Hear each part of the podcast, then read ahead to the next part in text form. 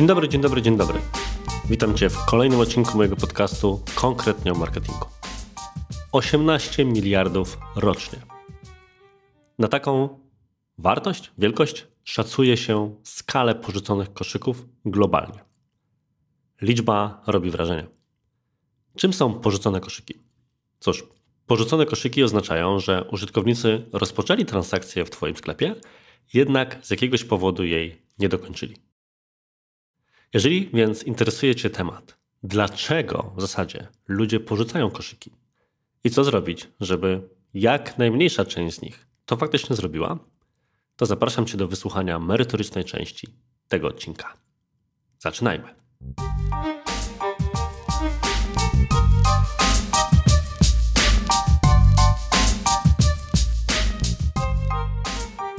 Kocham dane. Zawsze warto mieć jakieś dane do porównania, żeby móc stwierdzić, jak na tle konkurencji lub ogólnie całej kategorii wypadamy, bo na tej podstawie jesteśmy w stanie ocenić, czy warto się czymś stresować.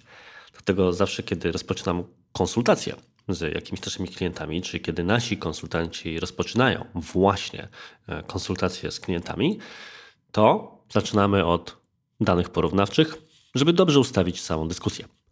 I w przypadku pracy z e-commerce'ami, na przykład właśnie w kontekście porzucania koszyków, mogę podzielić się następującymi danymi. Według Dynamic Yield koszyki porzuca około 69% użytkowników, niezależnie od branży. To byłby tylko jeden instytut badawczy, czy tylko jedna firma, która takie dane by wskazywała, ale jeżeli porównać je z innymi, to okazuje się, że ta liczba jest względnie ta sama. Na przykład Baymart Institute podaje, że koszyki porzuca 69,57% potencjalnych kupujących. Stąd możemy przyjąć następującą zasadę. Najprawdopodobniej 7 na 10 potencjalnych klientów swojego sklepu zamknie stronę i odejdzie bez dokończenia swojego zamówienia. Pewnie Cię ciekawi, mnie na pewno, gdzie wobec tego pójdą. Czy to oznacza, że w ogóle porzucą intencję zakupową? Niekoniecznie. Okazuje się, że jedna czwarta z tych ludzi, według danych, które podaje statista, idzie po prostu kupić dokładnie ten produkt, którego szuka, ale u konkurencji. Hmm. Może to kwestia ceny, może kwestia znalezienia jakiegoś innego powodu, na przykład większego zaufania do innej witryny? No właśnie. To jest kolejne pytanie, bardzo ogólne, ale spróbujemy je sobie uszczegółowić i odpowiedzieć na nie jak najbardziej wieloaspektowo, które ciśnie się w tym momencie na usta. Jakie są najczęstsze powody porzucania koszyków? Przygotowując się do tego odcinka, wypisałem sobie rzeczy, które według naszych obserwacji czy danych, do których udało mi i mojemu zespołowi się dotrzeć, najczęściej wpływają na to, że klienci koszyki właśnie porzucają. Pierwszym, i przyznam, że takim, który mnie osobiście zawsze boli najbardziej, jest brak zakupów bez rejestracji. Brak możliwości dokonania zakupów bez rejestracji. Barilion twierdzi, że 22% osób, które porzuciły koszyki, robią to właśnie dlatego, że sklep zmusza ich do założenia konta, a oni po prostu chcą dokonać jednorazowego zakupu.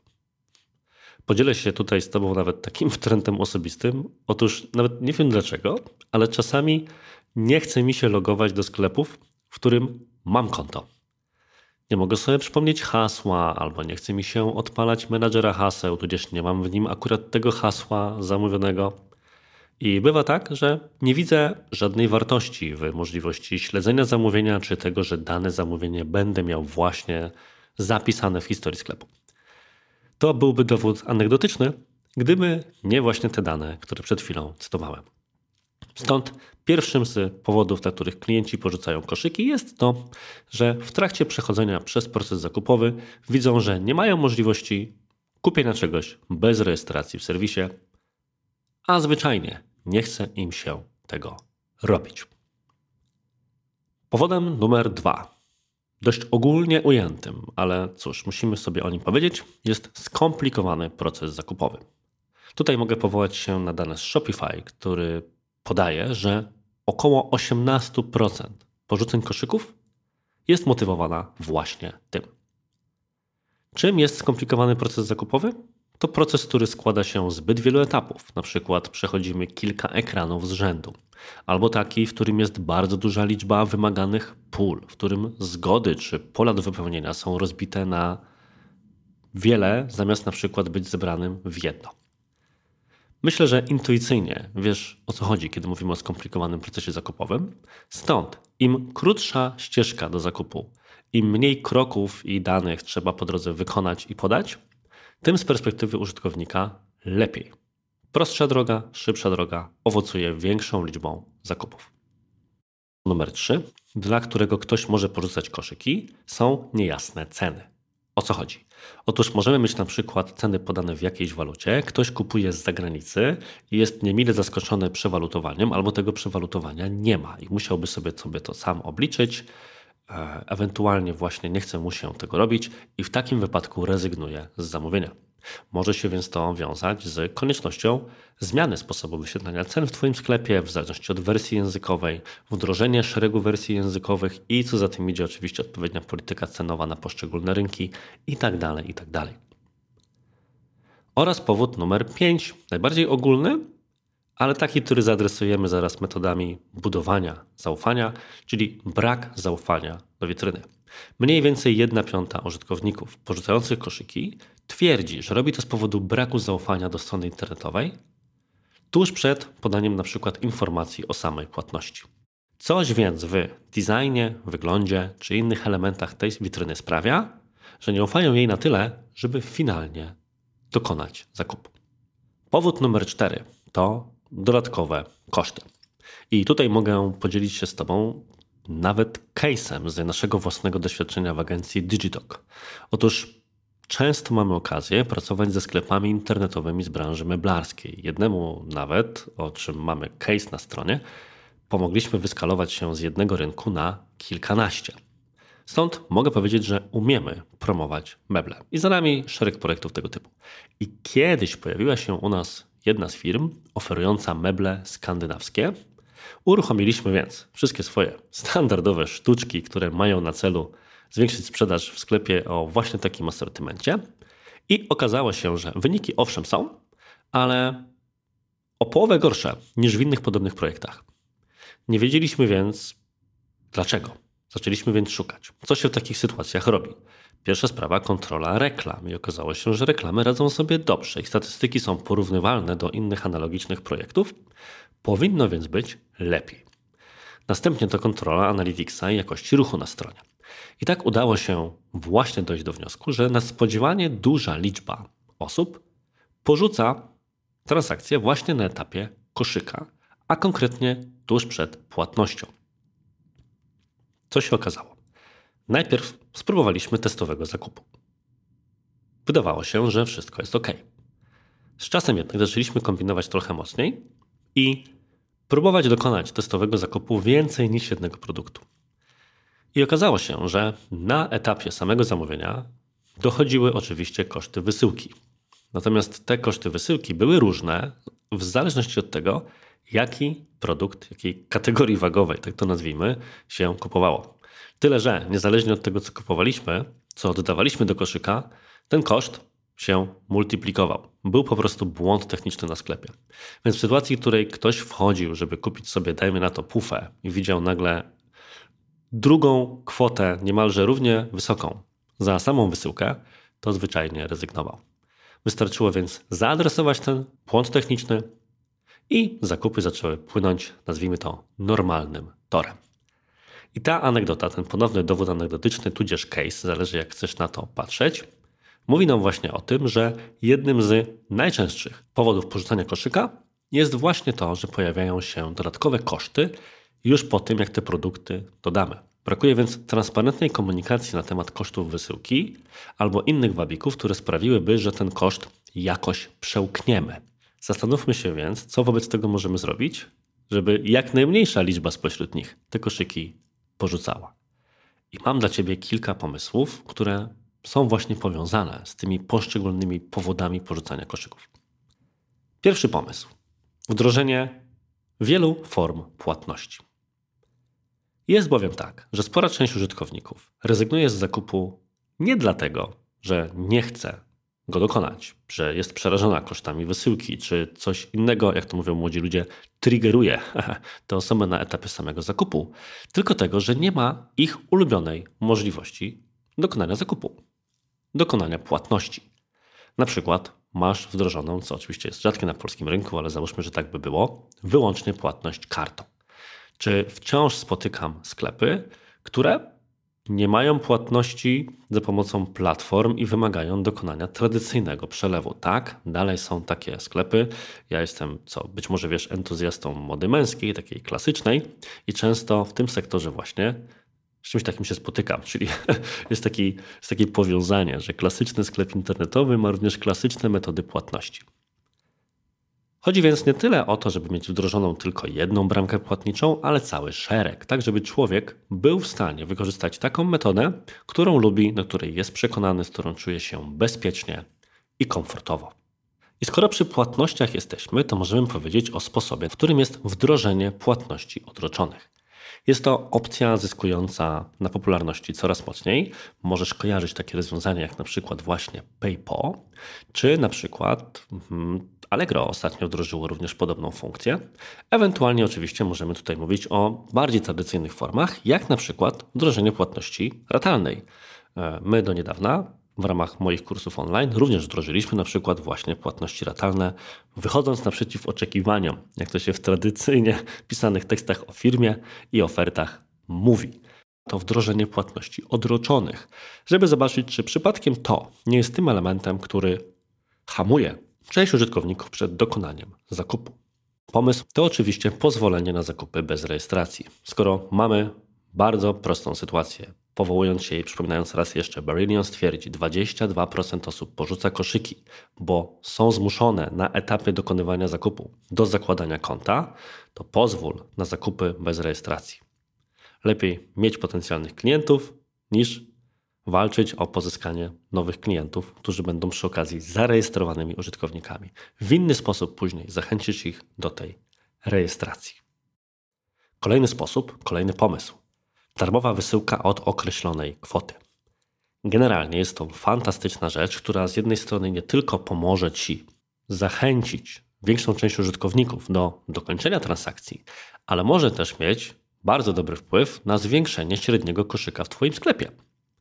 Jest bowiem tak, i pewnie nieraz sam tak właśnie robiłeś, bądź sama tak właśnie robiłaś, że zabrakło tych kilkudziesięciu złotych do darmowej wysyłki, która kosztuje, dajmy na to, między 15 a 20 złotych. Więc po co mam płacić 20 złotych za wysyłkę, jeżeli dołożę na przykład 10 czy 15 i będę miał jakiś produkt, a przesyłka będzie za darmo. Jest to więc jednocześnie element, który nie tylko zniechęca do porzucania koszyków, ale też zachęca do zrobienia tego koszyka po prostu większym i w ten sposób buduje się większą średnią wartość koszyka. Kolejny pomysł. Prosta, klarowna polityka zwrotów. Hmm, tu są de facto dwie ważne rzeczy. Czyli użytkownicy, szczególnie w nowym sklepie, są szczególnie wyczuleni na to, czy mają możliwość oddania produktu i jak takie oddanie wygląda. I pierwszym takim elementem jest po prostu czas. Zwróć uwagę, że są już sklepy, które oferują nawet bezproblemowo 100 dni na zwrot. Inna sprawa, że bardzo często specjalnie tych dni jest tak dużo, bo zakładamy, że użytkownicy, tudzież klienci po prostu zapomną o tym, że produkt zamówili, poczują się komfortowo z tym, że on tam gdzieś sobie w szafie leży i na pewno zdąży go odesłać i z czasem może o tym zapomnę. No ale cóż, nie zajmujmy się tutaj e, intencjami osób, które wdrażają tego typu politykę. Natomiast myślę, że coraz częściej standardem jest chociażby te 30 dni na zwrot, tak żeby człowiek wiedział, że jakoś w ciągu tego miesiąca jakoś przymierzy, oswoi się z produktem, znajdzie w razie potrzeby chwilę na jego zwrócenie. A drugim wątkiem, który jednocześnie może adresować właśnie wątek konta na Twoim sklepie, jest jak bardzo muszę się postarać, żeby zwrotu dokonać. Są bowiem sklepy, których zwrotu dokonuje się niemalże automatycznie. Jesteś więc w stanie, bodajże Mango ma taki system, wyklikać sobie po prostu w prostym formularzu kuriera, który przyjdzie do ciebie z wydrukowanymi wszelkimi informacjami dotyczącymi właśnie Twojego zamówienia i przyjmie po prostu produkt do zwrotu. W innych natomiast dalej jest potrzeba wydrukowania specjalnego formularza wypełnionego, co za tym idzie, ręcznie, ponieważ plik, który możesz pobrać, jest dostępny tylko w formie PDF-a. Jest to więc trudniejsze. Nie jest to nie wiadomo jak skomplikowana rzecz, umówmy się, ale skoro jest coś, czego nie chcemy robić i nie musimy tego robić, to bardzo możliwe, że po prostu zrezygnujemy z zakupu w sklepie, który zmusza nas do takich tradycyjnych form i pójdziemy na przykład, jak według tych danych statysty, do konkurencji, która do czegoś takiego zmuszać nas nie będzie. Kolejny element to z kolei wdrożenie technik zachęcających do zakupu, czyli takich, które miałyby za zadanie popchnąć potencjalnego klienta dalej na ścieżce zakupowej na ostatniej prostej. O co chodzi? No cóż, kiedy dodajemy produkt do koszyka i przechodzimy właśnie do niego, to mamy tam szereg komunikatów, które się wyświetlają, więc podsumowanie samych kosztów zamówienia i tym podobne. I jedną rzeczą, którą coraz więcej sklepów ma wdrożone, to właśnie komunikaty typu ile jeszcze brakuje Ci do darmowej wysyłki. Co, biorąc pod uwagę rzecz, którą powiedzieliśmy przed chwilą, jest oczywiście niezwykle ważne. Ale czy na tym należałoby poprzestać? Możemy próbować wytworzyć tak zwane poczucie pilności, czyli chęć jak najszybszego dopięcia zamówienia, bo a nuż jeszcze produkt się wyprzeda, za pomocą różnego rodzaju komunikatów czy narzędzi. Na przykład, jeżeli dokonywałeś bądź dokonywałaś ostatnio zakupów w Decathlonie, to możesz kojarzyć, że właśnie Decathlon po dodaniu produktów do koszyka wyświetla taki komunikat, który wygląda nieco jako ostrzeżenie, że uważaj, produkt zaraz może się wyprzedać. Więc jeżeli nie chcesz go przegapić, to wypadałoby zaraz dokończyć zamówienie. Są też specjalne narzędzia e-commerce'owe, które służą tylko i wyłącznie wdrażaniu różnej maści pop-upów na stronie, informujących o takich rzeczach. Do najczęstszych należą właśnie pop-upy, czy takie proste komunikaty wyświetlane gdzieś z boku, które mówią o tym, że ktoś właśnie dany produkt kupił, albo ile osób właśnie dany produkt przegląda. Jest to podobna mechanika, którą kojarzysz nie tylko zresztą ze sklepów internetowych. Kiedy to ostatni raz, kiedy rezerwowałeś bądź rezerwowałaś pokój na bookingu, zwróciłeś uwagę na to, że został ostatni wolny. I nie wdając się w szczegóły, czy to w zasadzie prawdziwy komunikat, czy nie, w zasadzie nie wiem, więc nie chcę tutaj nikogo oskarżać, czy żadne dark patterns, jak to się w świecie UX-a mówi. Natomiast na pewno skłania to mocniej do krótszego procesu decyzyjnego i tego, żeby finalnie te transakcje, czy w przypadku takiego bookinga rezerwację, dopiąć. Kolejne dwa powody, które w zasadzie powiem bardzo krótko, bo wiążą się po prostu z przyczynami porzucania koszyków wymienionymi wcześniej, to prostszy proces zamówienia, bo skoro potencjalni klienci twierdzą, że zbyt skomplikowany zniechęca ich do kupienia, to odpowiedź brzmi, należy go uprościć, oraz stosowanie zaufanej platformy e-commerce, czyli taka, która będzie się użytkownikom kojarzyć, wyglądać i funkcjonować w sposób podobny do innych. Wobec tego będziemy się czuli jak u siebie w domu. Nie chodzi tu oczywiście o to, żebyś miał design czy funkcjonalność będącą kopią jeden do jednego z innych sklepów, ale pewna powtarzalność procesu zamówienia w zakresie sekwencji kroków, informacji, które trzeba podać, a czasami właśnie także aspektów wizualnych, które będziemy kojarzyć z większych bądź e, standardowych rynkowych graczy, jak to właśnie bywa w przypadku platform, może sprawić, że mniej chętnie będziemy te koszyki porzucać, bo będziemy czuli, że jesteśmy w dobrym miejscu. Natomiast oczywiście budowanie zaufania jest wątkiem dużo bardziej skomplikowanym i wiąże się z szeregiem rzeczy, które możemy wdrożyć. Od właśnie różnego rodzaju certyfikatów, e, możliwości płatności, rekomendacji, opinii klientów itd., tak itd., tak ale o tym wątku, jak budować zaufanie swoją stroną internetową, jeżeli będzie takie zainteresowanie, więc daj znać, nagram kiedyś osobny odcinek. I wreszcie pomysł ostatni. Nie tyle może zniechęcający do porzucania koszyków, ile walczący o to, żeby ten porzucony koszyk finalnie do nas jednak wrócił, czyli uruchomienie remarketingu. I mówimy tutaj oczywiście o reklamach na poziomie systemów płatnych i to zarówno różnego rodzaju platform od RTB przez ręcznie komunikowane, ręcznie konfigurowane kampanie na Facebooku, Google, Instagramie itd., tak jak również nieocenione automatyzacje mailowe. One oczywiście wymagają, żebyśmy mieli maila i konto użytkownika, do którego będziemy wówczas mogli dotrzeć, ale jest to gra warta świeczki. Dane pokazują, że około 11% takich maili zachęcających do powrotu do porzuconego koszyka kończy się transakcją. Podsumowując, więc 7 na 10 potencjalnych klientów zamknie Twoją stronę, nie dokończy zamówienia i porzuci koszyk. Najczęściej zrobią to przez dodatkowe koszty, brak możliwości dokonania zakupu bez rejestracji, skomplikowany proces zakupowy, niejasne ceny wynikające np. z przewalutowania czy brak zaufania do witryny. Żeby mniej osób porzucało koszyki, możesz wdrożyć następujące rozwiązania. Po pierwsze, korzystać z zaufanej platformy e-commerce lub budować zaufanie na swojej stronie na szereg sposobów. Po drugie, wdrożyć wiele form płatności, żeby każdy mógł wybrać swoją ulubioną. Po trzecie, wdrożyć płatności odroczone. Po czwarte, uprościć proces zamówienia. Po piąte, pozwolić na zakupy bez rejestracji. Po szóste, wprowadzić darmową wysyłkę od określonej kwoty, żeby zniechęcić do porzucania koszyka i zwiększyć potencjalny średni koszyk. Po siódme, klarowna i łatwa do zrobienia polityka zwrotów. Po ósme, techniki zachęcające do zakupu, np. specjalne komunikaty, że produkt może się wyprzedać albo ktoś inny właśnie go ogląda. I punkt dziewiąty, ostatni, już po porzuconym koszyku, zawalcz o niego jeszcze poprzez remarketing na poziomie płatnych kampanii reklamowych oraz automatyzacji mailowych i nie tylko. I to tyle w merytorycznej części odcinka. Bardzo dziękuję Ci za zaufanie. Na sam koniec mam do Ciebie jeszcze jedną informację. Otóż 22 kwietnia w Warszawie odbędzie się specjalne wydarzenie. Tym wydarzeniem będzie pierwsza konferencja, którą organizujemy jako agencja Digitalk. Jestem niesamowicie podjarany tym faktem, dlatego że Wiele rzeczy w konferencjach mi przeszkadza. Na przykład to, że najczęściej wystąpienia są pełne ogólników, że w ogóle nie nawiązują do siebie, albo że konferencja jest skupiona tylko wokół jednego narzędzia, albo wyłącznie na tej merytoryczno-technicznej stronie, działań marketingowych i sprzedażowych. Natomiast nasza konferencja będzie oparta wyłącznie o przykłady z naszego doświadczenia, autorskie case studies. Wszyscy zaproszeni goście, współpracownicy i pracownicy agencji Digitalk będą opowiadali o rzeczach, które sami zrobili, sami osiągnęli, podzielą się schematami i procesami, które za tym idzie oraz podczas całej konferencji będziemy poruszali zagadnienia marketingowe i sprzedażowe interdyscyplinarnie. Bo na koniec dnia to nie tylko ustawienia kampanii czy schemat kampanii decydują o sukcesie, ale równie ważna jest strategia, ludzie, których do tego delegujemy i których trzeba zrekrutować oraz procesy, którymi ci ludzie podążają.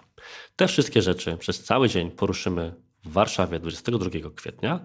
Zapraszam Cię więc na stronę konkretnie o marketingu.pl, żeby dowiedzieć się więcej o konferencji. Na dziś wobec tego to już wszystko. Bardzo dziękuję Ci za wysłuchanie tego odcinka i do usłyszenia w kolejnym tygodniu. Cześć!